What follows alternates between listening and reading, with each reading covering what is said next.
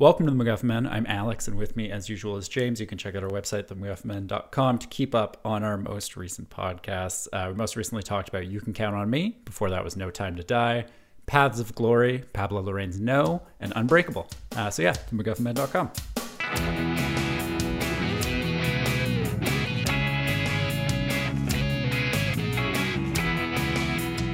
All right, James.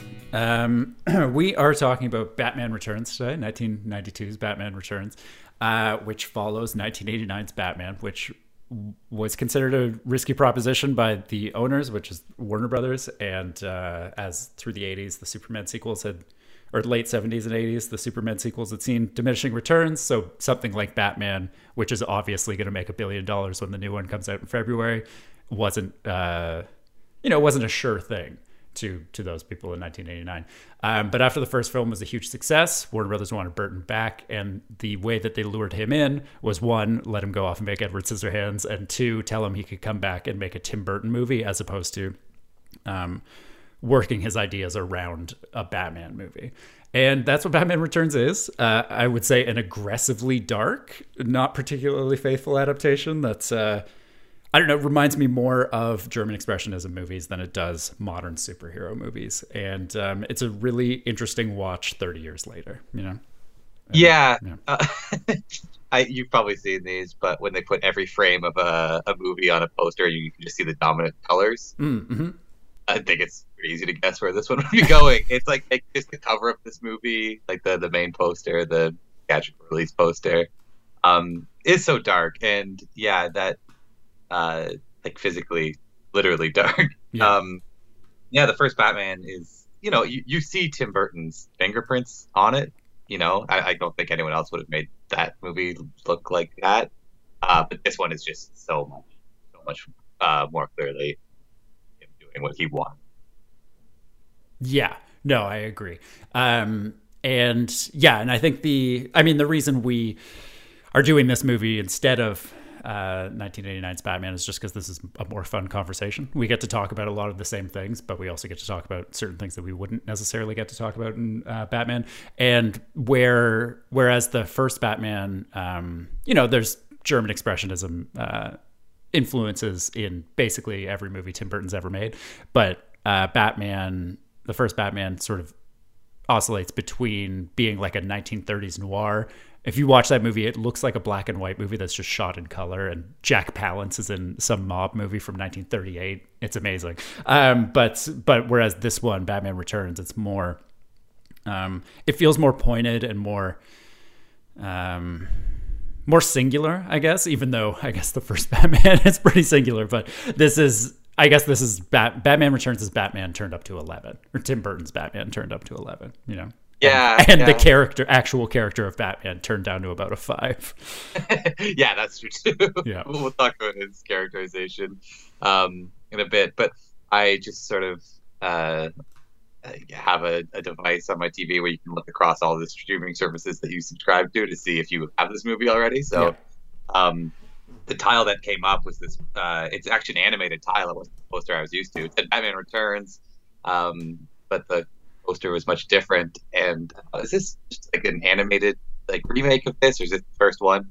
And I started the movie, and it's that shot of Cobblepot Mansion, you know, right at the beginning, and mm-hmm. I still wasn't sure if it was animated yet. you know, it's like it, that's just Tim Burton style. The, the, the, colors are so wild, and the, the, lines are all off, and it's such an atmospheric look that it, I still wasn't sure. Um, and you know, you can see why that's sort of a, a perfect fit for Tim Burton, and uh, that's a bit of a chicken and the egg sort of chicken or the egg sort of question. Like we associate him with those styles because he did these things so early that it informed our uh, opinion of him really early. But the way that he is obviously so enamored by animation mm-hmm. throughout his career, mm-hmm. um, even when not doing things that are you know comic book source material, I. It, it seemed like a good fit, and it's not that I love this movie and think that that's the perfect marriage, but the way that they were so uneasy about him doing the first one, and then um, they were so happy to have him come back and do the second one. It's interesting when you consider the style he went on to, to work with. You know, sometimes literally doing or directing or producing animation. The way that animation's all over the things that he did for the rest.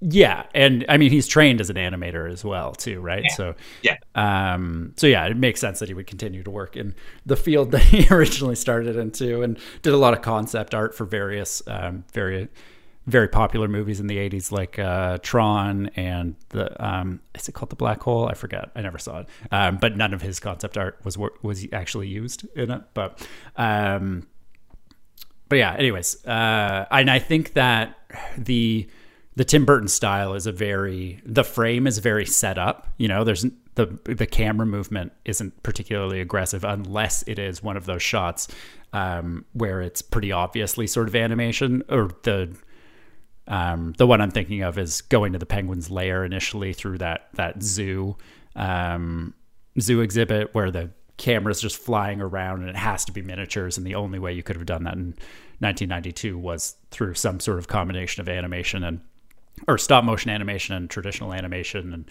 i still don't really know how they did it but it's an amazing shot um, and tho- those intros that you're talking or the intro shots that you're talking about of the the cobblepot um, mansion exterior which has to be a composite of two different things because that window is not logical on that building you know Right. no architect would design that unless that architect was Tim Burton or Bo Welch, I guess, the production designer. Um, but yeah, it is the this sort of there is a real um, halfway between animation and um, and the real world that exists in this movie, and I think that it's for better for better and for worse in this movie. Like the action sequences, I feel like really um, I think lack a certain a certain vibrance that I feel like the uh, the lack of camera movement really hurts.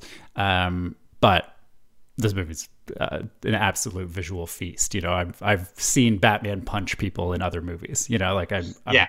I haven't seen uh, the Cobblepot m- manner in any other movie. You know, with those. Uh, with Paul Reubens staring out the window and the camera turning past the Christmas tree and down this hallway of a doctor running out of this this very uh, high ceilinged hallway and it's uh, it just grabs you right off the bat it's just shouting even though you've seen a movie that is a direct prequel to this uh, made by the same more or less the same team you haven't seen a movie like this yet you know and Yeah. uh, they come at you pretty fast with uh, throwing a baby uh, into a sewer you know right off the bat Yeah, no, the, the stakes are incredibly high very early, and uh, it's my understanding he does that for a lot of his movies. Is have those um, not necessarily tracking shots, but those kind of like following an object through a certain scenario or Mhm. following a person through, um, you know, a, a larger geographical space. And yeah, I find that it it is a good hook. Like I find that very compelling. The combination of all those things we talked about, and then that get you through the credit sequence and stuff. Um, I think it starts well. I think that you're right that it, definitely not everything works. I mean, that's sort of the the gamble of doing a lot of weird things all at Mhm. once. Mhm. Um, is a bit all over the place, but uh, it yeah, it's definitely engaging. There are times where I I, I feel you sort of lose the thread of things, and um, stakes kind of fall out the side as you're looking at the middle, Mhm. and I think that that's a big problem with this movie. Mhm. Um, but yeah, as you said, there's other other other movies that do that better, and at least we have a pretty uh, unique entry into uh, still continuing their series of franchises. Yeah, I agree. And I mean, as we talked about in the Bond movies, uh, or sorry, in No Time to Die, like if the if the plot doesn't totally make sense in one of these movies, that's not really what I'm coming coming at it for. You just have to do one thing really great. And um, again, Batman Returns, as I said, is like no movie um, I've seen, even though, again, it's the second in this series of movies. Um, one of the things that I really enjoy about this movie is it's really interesting that for a comic book movie, the most compelling character in it is somebody who, as far as I know, is not in the comic books in any way. Um, I think, one, I think basically everybody in this movie has I mean, with the exception of maybe Michael Keaton, as far as the actors go, I don't think any any of them have ever done better work. You know, I think this is as somebody who really likes Christopher Walken, I think this is uh, my favorite Christopher Walken. I think he's fantastic in this movie, and I find Max Schreck to be a really compelling character. And um, to a lesser extent, I think the same is true of Danny DeVito and Michelle Pfeiffer. Um, but but I think Walken is the real the real thing that I or the real attachment to this movie for me, even though he is he's so over the top evil businessman, you know, um, from the way that he's styled to things that he says. Like he literally says, one can never have too much power. If my life has a meaning, that's the meaning, you know? and, um, uh, but I just there's something extremely compelling, and he's so evil. He's more evil than a Bond villain, even though he's literally played a Bond villain about ten years before this. Um, it's just I find Schreck to be such a compelling character, and the idea that he is. Um, he runs he runs the city of Gotham even though he's not the mayor. You know when when people are trying to kidnap the when the Penguins guys are trying to kidnap um, who's in charge of the town. The mayor says, "I am. I'm the mayor," and they say, "Not you. This person. We want the person who's actually in charge." And it's Max Schreck. And I find that um, total willingness to just absolutely i think he's the pivotal character in the movie like everything that happens in the movie sort of hinges on him and how people react to the world that he has created, you know, or the world that he oversees. And I just find that um, a really interesting addition to this type of movie in general and also this specific movie. Yeah. Yeah, I don't know how I feel about him because it's it's yeah, it's Christopher Walken being a very interesting villain. So I it's I don't hate the time that he's on screen. I just he seems like such an outlier, maybe because he's not a Batman character, or at least you know neither of I, neither you or I are huge Batman comic history experts. So maybe he does have some more uh, history than we're giving him credit for. Mm-hmm. Um, but he's certainly not a, a uh, very central figure or hasn't been. And yeah, I don't know if he fits in here, and I don't know. I don't know that his plot is really again clear enough or engaging enough about mm-hmm. the the power plant and stuff. And mm-hmm. I, you know, we've already kind of conceded that that stuff cannot be a ten out of ten and still not make the movie a, a big problem. But I I think he's part of why it doesn't all work for me. As much as I like the character on his own, it's um it he, he does seem out of place. He seems like the the Harvey Dent that's not Harvey Dent, or um, yeah, some some character that was added or stripped of certain other features, and you just never get a grip. You know, you know he's a bad guy. You know he, he kills Selina Kyle. You know he doesn't like he has this big scheme, which again involves drawing power or something. Mm-hmm. Um, Oh, he's trying to literally build a power plant. You know, like he's trying to create power. You know? Yeah, yeah. And I don't maybe I don't know that it's that it's too on the nose. I, I it just doesn't feel as like menacing to me as his performance and the other things about him. Mm-hmm. Um, and I think, yeah, this, if I think if this movie has a sort of clear problem for me, it's that it's a lot of nice pieces, but it's not a very nice necklace altogether. Mm-hmm. You know, mm-hmm. there's some really stylish things, um, some very compelling performances, as you said. The and even just some very small touches like the, the the rubber ducky and just all this weirdness that you can never quite settle into. Yeah, uh, I'm okay with. I like a lot of that stuff, but there's still I feel lacks some some cohesion that that holds it back. Okay. Um, one, what you were saying about the performances, yes, I agree. It's like everybody, every all the new characters were just said you can do the Jack Nicholson thing, and they all knock it out of the park. You know, yeah, yeah. Um, and I think it's hard have more than one of those. No, exactly, and there are three of them. you know, and I think they're all fantastic. But as far as the things, it never really gelling for you. I like I see it, but I also kind of disagree because I enjoy, I enjoy the way that um, this movie I think uh, elements of class are are present. I mean, it's pretty obvious, you know. And I, I find the way that Oswald, uh, the Penguin, sort of attaches himself to Max and how that affects his his arc is is pretty interesting. It's the idea that um, he's trying to ascend in society, but by ascending in, in society, he's sort of descending as a human. You know, he sort of gets to a point where, um, you know, Max brings him up to his level, but also brings him down to his level. You know, he the penguin um, really becomes the penguin as he's running for mayor and starting to gain more um, more power. And I I find the way that um, Max and Bruce uh, slash Batman stand in opposition to each other, like the idea that um, Max preys on the lower class for his own gain, whereas Bruce, who is uh, probably equally rich, you know, um, yeah. at, at, least in the logic of this movie. Whereas he, uh, despite having a similar amount of money, will at least stand up for people who have less than than him, you know. Um, and that's sort of the whole basis of being Batman is sort of being a defense mechanism for those who can't um, protect themselves with the comforts that Max Schreck has. Um, and I think the way that, um, you know, like I said, Oswald comes from a lower class. Selina comes from a lower class. She's literally a servant uh, to Max. You know, she's she's the Alfred uh, to his Max. At at some point, it's just a, a much different relationship because it's a horrifying relationship. You know, yeah. as opposed to the borderline familial relationship between um, Bruce and Alfred. You know, it's Alfred is a servant, but he never feels like a servant. You know, he feels important to Bruce, whereas Selina absolutely is a servant to the point where um, Max will throw her out a, a window. Um, in one of the like many horrifying instances of violence against women in this movie, which is kind of wild to think about, given that it was a huge popcorn movie um, yeah. that begins by throwing a baby into the sewer, and you can hear the baby crying as it goes over the edge, um, and all the uh, uh, I think four, maybe five instances of women being pushed off of buildings uh, in this movie.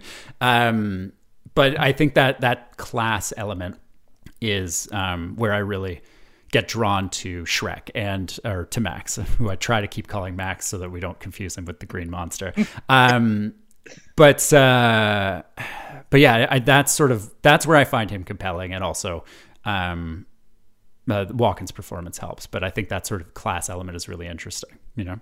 Yeah, and his use for Oswald is to like he uses him right. He he can't be that underdog, um, downtrodden citizen as Max Schreck because he's the Santa Claus of Gotham or wildly wildly rich and famous. Yeah.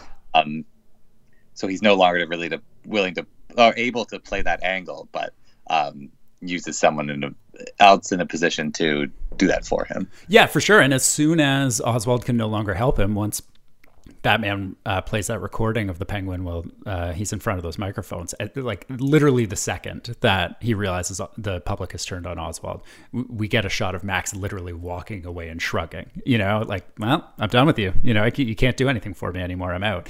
Um, I find that interesting, and this. I mean, of course, uh, this movie in general, I think um, another one of the interesting elements of it is its sort of stance on big business in general, and um, the fact that it is, or at the time was one of the five most successful movies that's ever been released, and it's so uh, so aggressively. Um, oh, I don't. I don't even know if I can call it anti-capitalism or just sort of um, against people who fully lean into capitalistic uh, ideas. I think that that is something that's really idea, uh, interesting and is always going to be um, a fun contradiction to me. Is the questioning of spending all of this money on all of these things in something that spends so much money on things that are not really helping the public good. You know what I mean?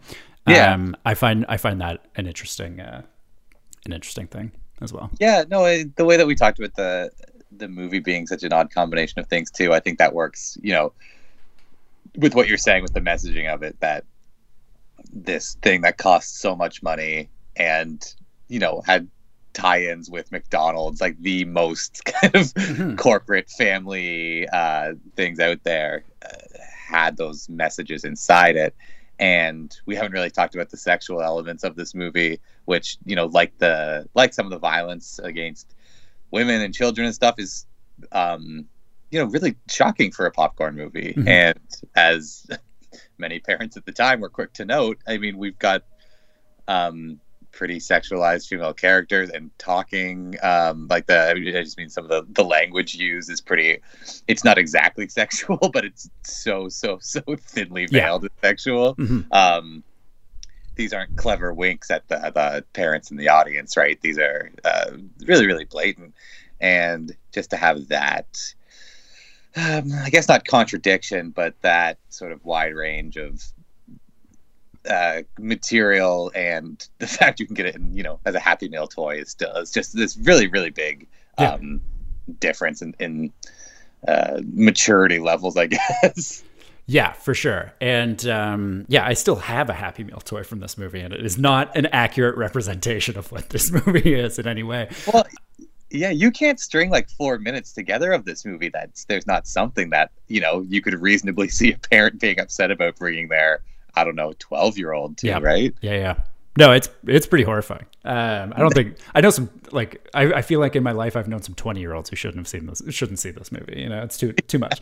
Um, yeah, I, I that is always interesting to me, and the fact that um, the first Batman production was so difficult. It was di- uh, famously difficult to get off off the ground. Um, and Burton faced a lot of criticism that was from the studio and from uh, fans reacting to things like uh, Michael Keaton's casting or whatever.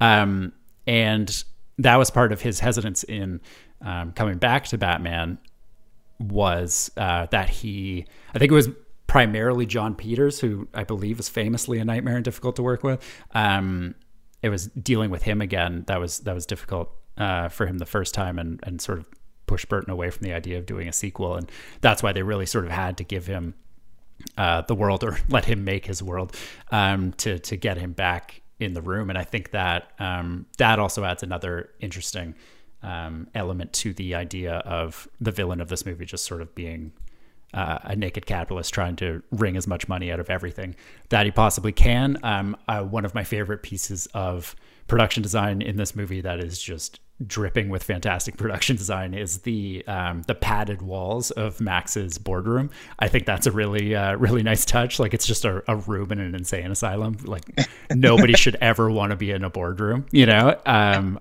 I I just find that so so cool. It's like the weirdest looking room. No human would ever work in that room, you know. And uh, it's just such a cool uh, little design design choice, and I very much enjoy it. Also, uh, Bruce throwing that report across the table is hilarious every time. I know, I, and I don't know why I like that so much, but it's like one of my five things of I can't quite put my finger on why this is so good, but it's it's just unique and dynamic, and it you, you know I just haven't seen that exact thing before, and Yeah, yeah. It adds so much for some reason. Yeah, and I think having the Schreck having the um, that wall of celebrity photos is also sort of a very funny touch. Um, to him, just sort of you know showing off his accomplishments. Like, look at me standing next to Sammy Davis Jr. Aren't I amazing? You know, I I, I find that um, all really compelling and and um, further to the Schreck or the Max discussion that I find very interesting is the placement of this movie during Christmas, right?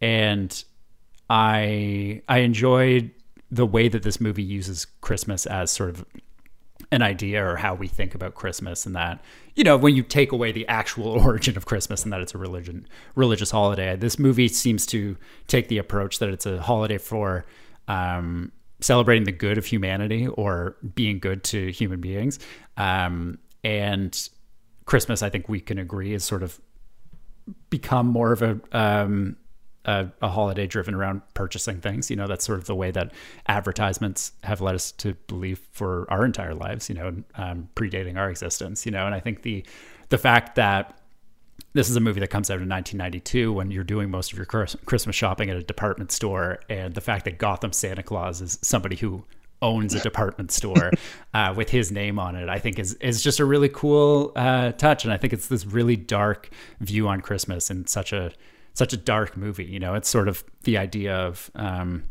no matter you know the original intent being sort of skewered by um, more negative leanings of of certain human beings in power. You know. Yeah, yeah, and the and that he's so up for like I I am the Santa Claus of Yeah. Gotham. It's right there. Yeah, and him saying in that speech, "I wish I could hand out world peace, unconditional love, wrapped in a big bow." You know, I mean, you could do more than you're doing. You know, you can not pollute uh, in the city your lagoon of toxic waste from that sort of quote unquote clean textile plant, and Yeah. uh, all the fire fire traps that he owns as well. Right? Yeah, yeah, that's right. Yeah. Um, the, I think the, the, I guess we should point out some some obvious uh, German expressionism references in this movie. Sure. Yeah. Specifically, you know, we've talked so much about Max. The um, there's a lot of Metropolis in this movie, specifically overhead shots that um, look like shots of uh, I think it's the Tower of Babel in Metropolis. Um, the way that Max's style looks like the inventor, specifically his hair um, in Metropolis. He's named after the actor in Nosferatu who played Nosferatu.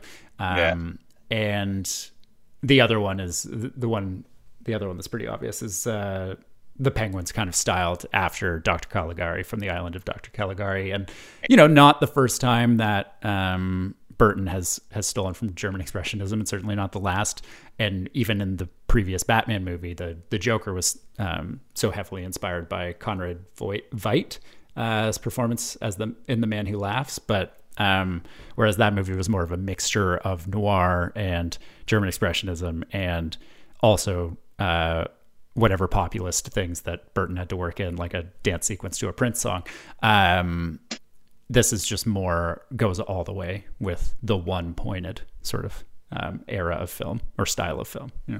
Yeah, yeah. And then I was reading uh, Bo Welch blending, he said fascist architecture with World's Fair architecture for Gotham City. Yeah. Um, yeah, it just, it has that grandiosity. And then when combined with the way that they, they shoot them with the, the angles they do and how big some of these buildings look, you just get this feeling that it's, um, I know the World's Fair thing just makes it feel like it's the future, even mm-hmm. though it is harkening back to you know some of these really old ideas and, and architectures. Mm-hmm. Um, it seems that we're in a, a, cutting edge place within their world. Yeah, uh, and it doesn't seem it's not it's not high tech, but it's the um, sort of just the, this this culmination of everything of society leading up to this point, this very grand sort of moment of civilization, which allows these big sort of operatic villains and um, settings to to look appropriate and still have the high stakes. You know, um, when I said the plot's not always easy to follow, it's it never feels like small or insignificant. It just yeah, I just don't see the through line in it.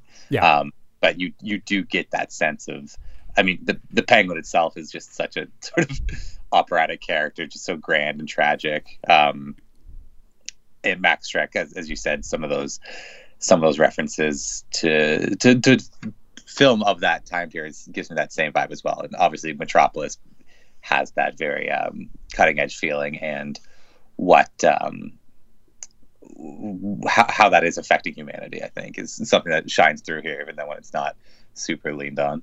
Yeah, yeah, for sure. Um, something else I I think is really interesting. And again, something we've kind of made fun of when we were talking about No Time to Die, how um, it was the fourth Daniel Craig Bond movie in a row where the villain says, We're not that different, you and I. um, but to talk about how this is done kind of well is I, I, think there's some a lot of really good instances of characters of our uh, core four characters sort of being paired with each other, you know, especially right off the bat. You know, uh, Bruce Wayne grows up in uh, Wayne Manor, right? Whereas Oswald is kicked out, kicked out of a manor, thrown thrown down a tunnel where bats fly out as Batman's theme music plays, right? And that yeah. opening credit sequence is also very reminiscent of the opening credit sequence of the first Batman movie, which I believe leads you down into the Batcave as uh, Danny Elfman's uh, deeply fantastic theme plays. Um, and you know there there are times when it's when it is actually vocalized, but it's vocalized in a I would say more interesting way than than most times when villains and uh, heroes say we're not that different. Or I guess this is vi- villains and villains, or however we're we're calling yeah. Oswald and Max at this point. But you know, when he says uh, Oswald says, "Odd as it may seem, Max, you and I have something in common. We're both perceived as monsters, but somehow you're a respected monster, and I am to date not."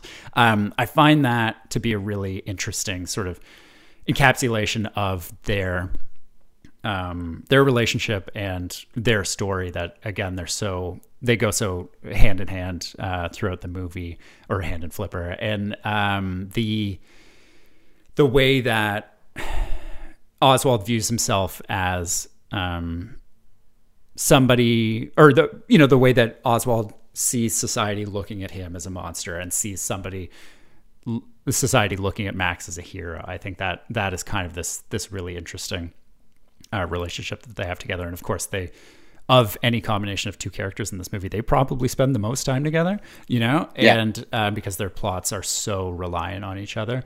Um, yeah. But even going back to the sort of more physical, like um, cinematography type pairing. There are multiple instances of split focus diopters in this movie, specifically when Max is going upstairs to meet with the penguin and they sort of start to hatch their plan about um, they're going to make the penguin mayor. They're both both in focus simultaneously, despite standing far away from each other, and that's the split focus diopter shot that was really famous in the 70s. We've talked about, or sorry, really popular in the 70s um, that we've talked about a number of times, but it sort of keeps two things that shouldn't both be able to be in focus at the same time in focus. Like the foreground and the background are both in focus in half of the sh- half of the screen. Um, it was famously used a lot of times in All the President's Men. Um, and then that happens again when Penguin and Catwoman are meeting in, in the bedroom. It's the scene that begins with uh, Catwoman on the bed as they're starting to work together. Um, yeah. And they're linked physically like that. Um, but you know, it's it's different combinations of characters. It's not the same things over and over again. Like, uh, I love the scene of we get intercutting of Bruce choosing between his the bat suit that he's going to wear that day um, in his very nice bat cave as Selina speeds away in her car, looking rifling through her things, trying to find her one ripped cat suit. You know, like he, yeah. they're both kind of doing similar things, but they just have a totally different um, level of resources. And maybe my favorite one is, uh, and again, this is this is so much to uh, so much because of Michelle Pfeiffer's uh, performance is the the contrasting of Selina coming home uh, at the first time she comes home and the second time she comes home and does the exact sort of same thing after after Max has pushed her off the building, basically the transition to Catwoman scene. And yeah. oh my god, it is so good. Those two scenes back to back and it's it's just this sort of um you know, this movie pairs so many different people with with um with each other throughout the movie. You know, Max and Oswald, as it pointed out, um, or Selina and Bruce. But now this is like two versions of the same person in a movie that features three, two, or sorry, two people with secret identities. You know, and I think that's yeah. that's a really cool um, visual and performance based encapsulation of that. I think it's it's a really really effective um, sort of yeah. You know? Oh yeah. Um, with I, I think it starts with Catwoman coming home, or I sorry, Selina coming home and listening to the voicemail she left herself. Yeah, which I lo- I love that touch so much, and not just because it reminds me of the '90s, um, but yeah. uh, it's it really introduces us to this idea of the two Selinas, the Selina and the Catwoman, before that's even taking place, right? Mm-hmm. You know that going back is what sort of sets off that dual personality. Um, when she's killed and I'll say revived by cats or whatever happens yeah. there. um, uh, yeah, I love that one because it's so small and subtle and it's a good performance. You're kind of piecing it together as it happens. You know, it's, it's a short moment, but I don't know. That's just one of those other ones I have a note about that it just it feels new and engaging and interesting, but still does those things we talked about of introducing the concept of her having you know two different selves, which is you know very much pronounced very shortly after this. Mm-hmm. Um, yeah, though the her coming home and it's just this one person performance. There's some gross stuff to it. There's just some very she moves really interestingly. Mm-hmm. Um, it's it's yeah, the, those two together I think are great. And then what you're saying about um, Penguin and uh, Max Schreck having their duality, I think that a lot of the time in all the different iterations, the Catwoman Batman thing loses me a little bit. Mm-hmm. And this, when it's just Selina and uh, Bruce, I actually feel like there is something there that I actually do care a little bit when they, when they figure it out at the the dance while they're dancing together and they're the only ones not in costume, but they are in their costume as far as you know their mm-hmm. relationship to each other and they're finally being revealed. I think that um, that stuff's done really effectively in this one and the you know when they're the when they're in their actual costumes, you know, when they're Catwoman and Batman. Um, that stuff loses me a bit, and as I said, most versions of it. But I really thought they they nailed that one well, and I think it definitely is both of them just being good actors for when it really mattered. Yeah, no, I agree. I think the the scenes with them uh, together are definitely compelling. And while we're on the topic of uh, Michelle Pfeiffer's performance, when she picks up that taser in the first big action sequence, um, early on, and she's like putting her glasses on that have snow on them and looking at the taser, and then Yeah. tases. The, it's just an unbelievable physical performance that is like 10, 10 seconds, but it's like a physical. I. It's funny to me. I don't know that it's intentionally comedy, but Yeah. it's just sort of this this physical movement that I think Charlie Chaplin would be jealous of, like this control over somebody's uh, body and their facial expressions. It's it's just really it's a really interesting little bit of performance. Yeah. Yeah, and I think you're right that there's I don't know for me at least. It sounds like you a few times. There's about a hundred different moments in this movie where I don't know if I'm allowed to find funny, Mhm. and keeps you on your toes. You know, and and sometimes it immediately goes from, um, you know, seemingly trying to arouse you to trying to gross you out to Yep. trying to make you laugh to trying to terrify you. It it, it really just pivots so quickly between those things and you know i've talked about how this um, doesn't all feel like one whole but I, I think that that is one thing that i what i was just describing there is something that i do like about it. I think it's something that tim burton really leaned into in this one. And i think that is throughout his career there, there's black comedy and there's horror right next to, to sweetness and levity. So um, that's all over the place in this one again. Yeah, for sure. And um, going back to Oswald's sort of transition as as he becomes more and more like Max, I I forget if we really elaborated on it, but just the idea that his goals initially are so um they're so minor. You know, he wants to learn his human name, is what he says, you know?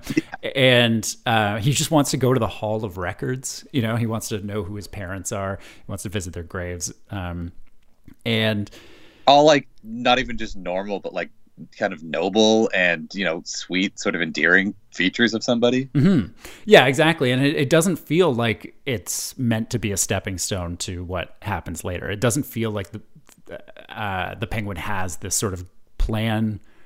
He doesn't plan what happens in the third act before the movie starts. You know, I don't. I feel like he's sort of adapting as it goes, and um, I could see somebody who sort of pictures. You know, he has this big plan the whole time, and he wants to um, want he has this sort of big villainous plan and this is just the first step and the the way that max takes to him is just sort of an added bonus you know? But it, it, to me it really feels like we're supposed to view him as somebody who has an extremely small moderate goal who then gets uh, caught up in something something bigger than he intended and and something um, that sort of has an effect on who he is. And and you know as the idea that absolute power corrupts absolutely, you know, famous old old phrase that I don't really know the genesis of. Um, but as, basically, as soon as he has any power whatsoever, he starts to become more of a traditional villain, you know. And um, I think pretty much immediately upon starting his mayoral, mayoral campaign is when he's putting the button on the woman and and uh, like groping her, and then actively uh, talking loudly to himself about how how great it's going to be to do all this groping now that he's in power.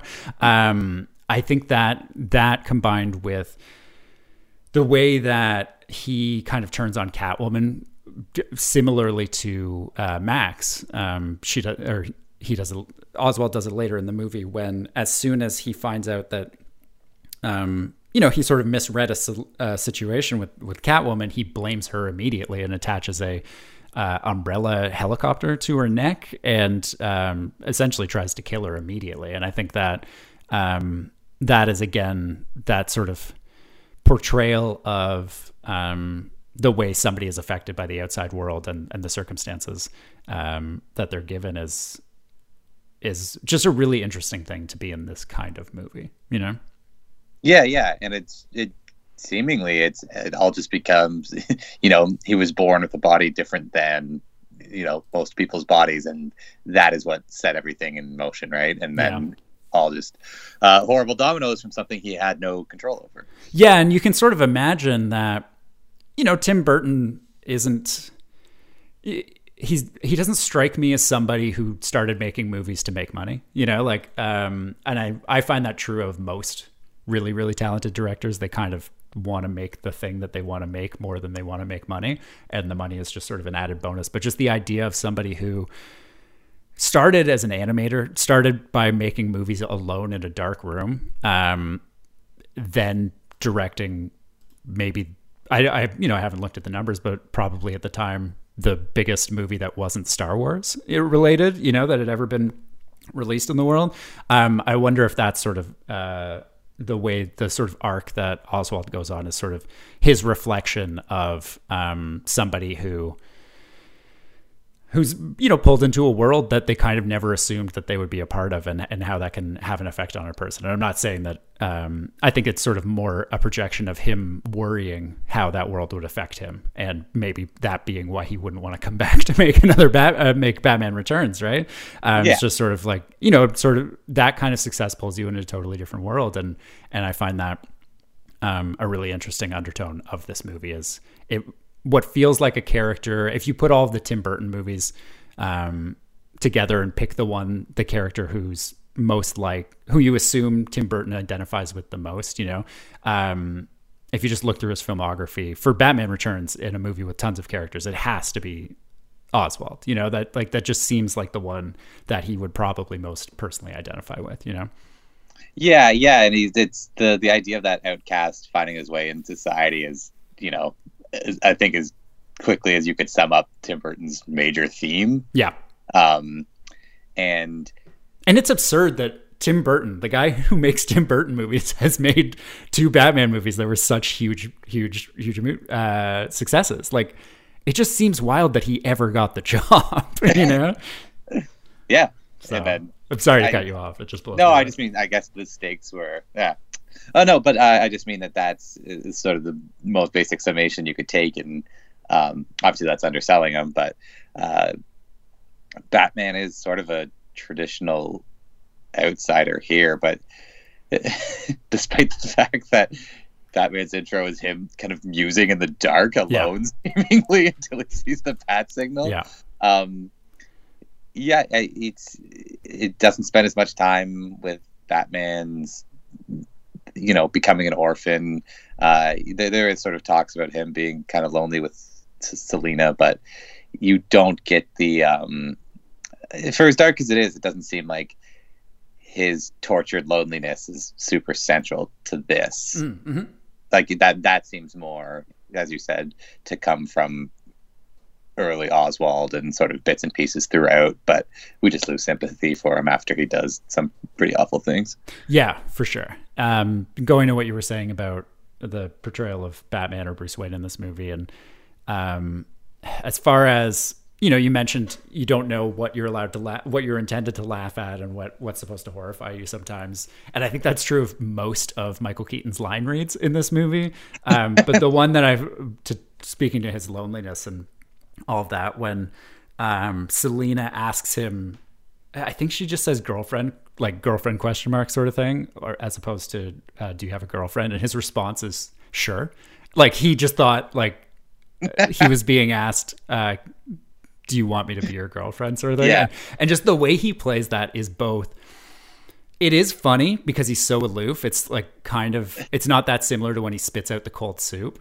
Uh, yeah. Or sorry, not that uh, dissimilar to how he spits out the cold soup, but it is still there's still like some real humanity in that, and I, I find that again another another interesting um, sort of two things happening simultaneously kind of thing. Yeah, yeah and to, talk about that, uh, so much of this existing in a middle ground, and something could happen that will give your uh, emotional trajectory a complete 180. Uh, Michael Keaton was known as a comedian up yeah. until the first Batman, right? And mm-hmm. I mean, maybe largely still is, but um, that was one of the big uh, criticisms or at least fears of the people who hadn't seen the movie yet, who only knew about the casting of the first one. So for him to be someone who is adept at making comedy out of nothing and um, playing, you know, what sometimes is very brooding, heavy character. Uh, literally a cartoon of that.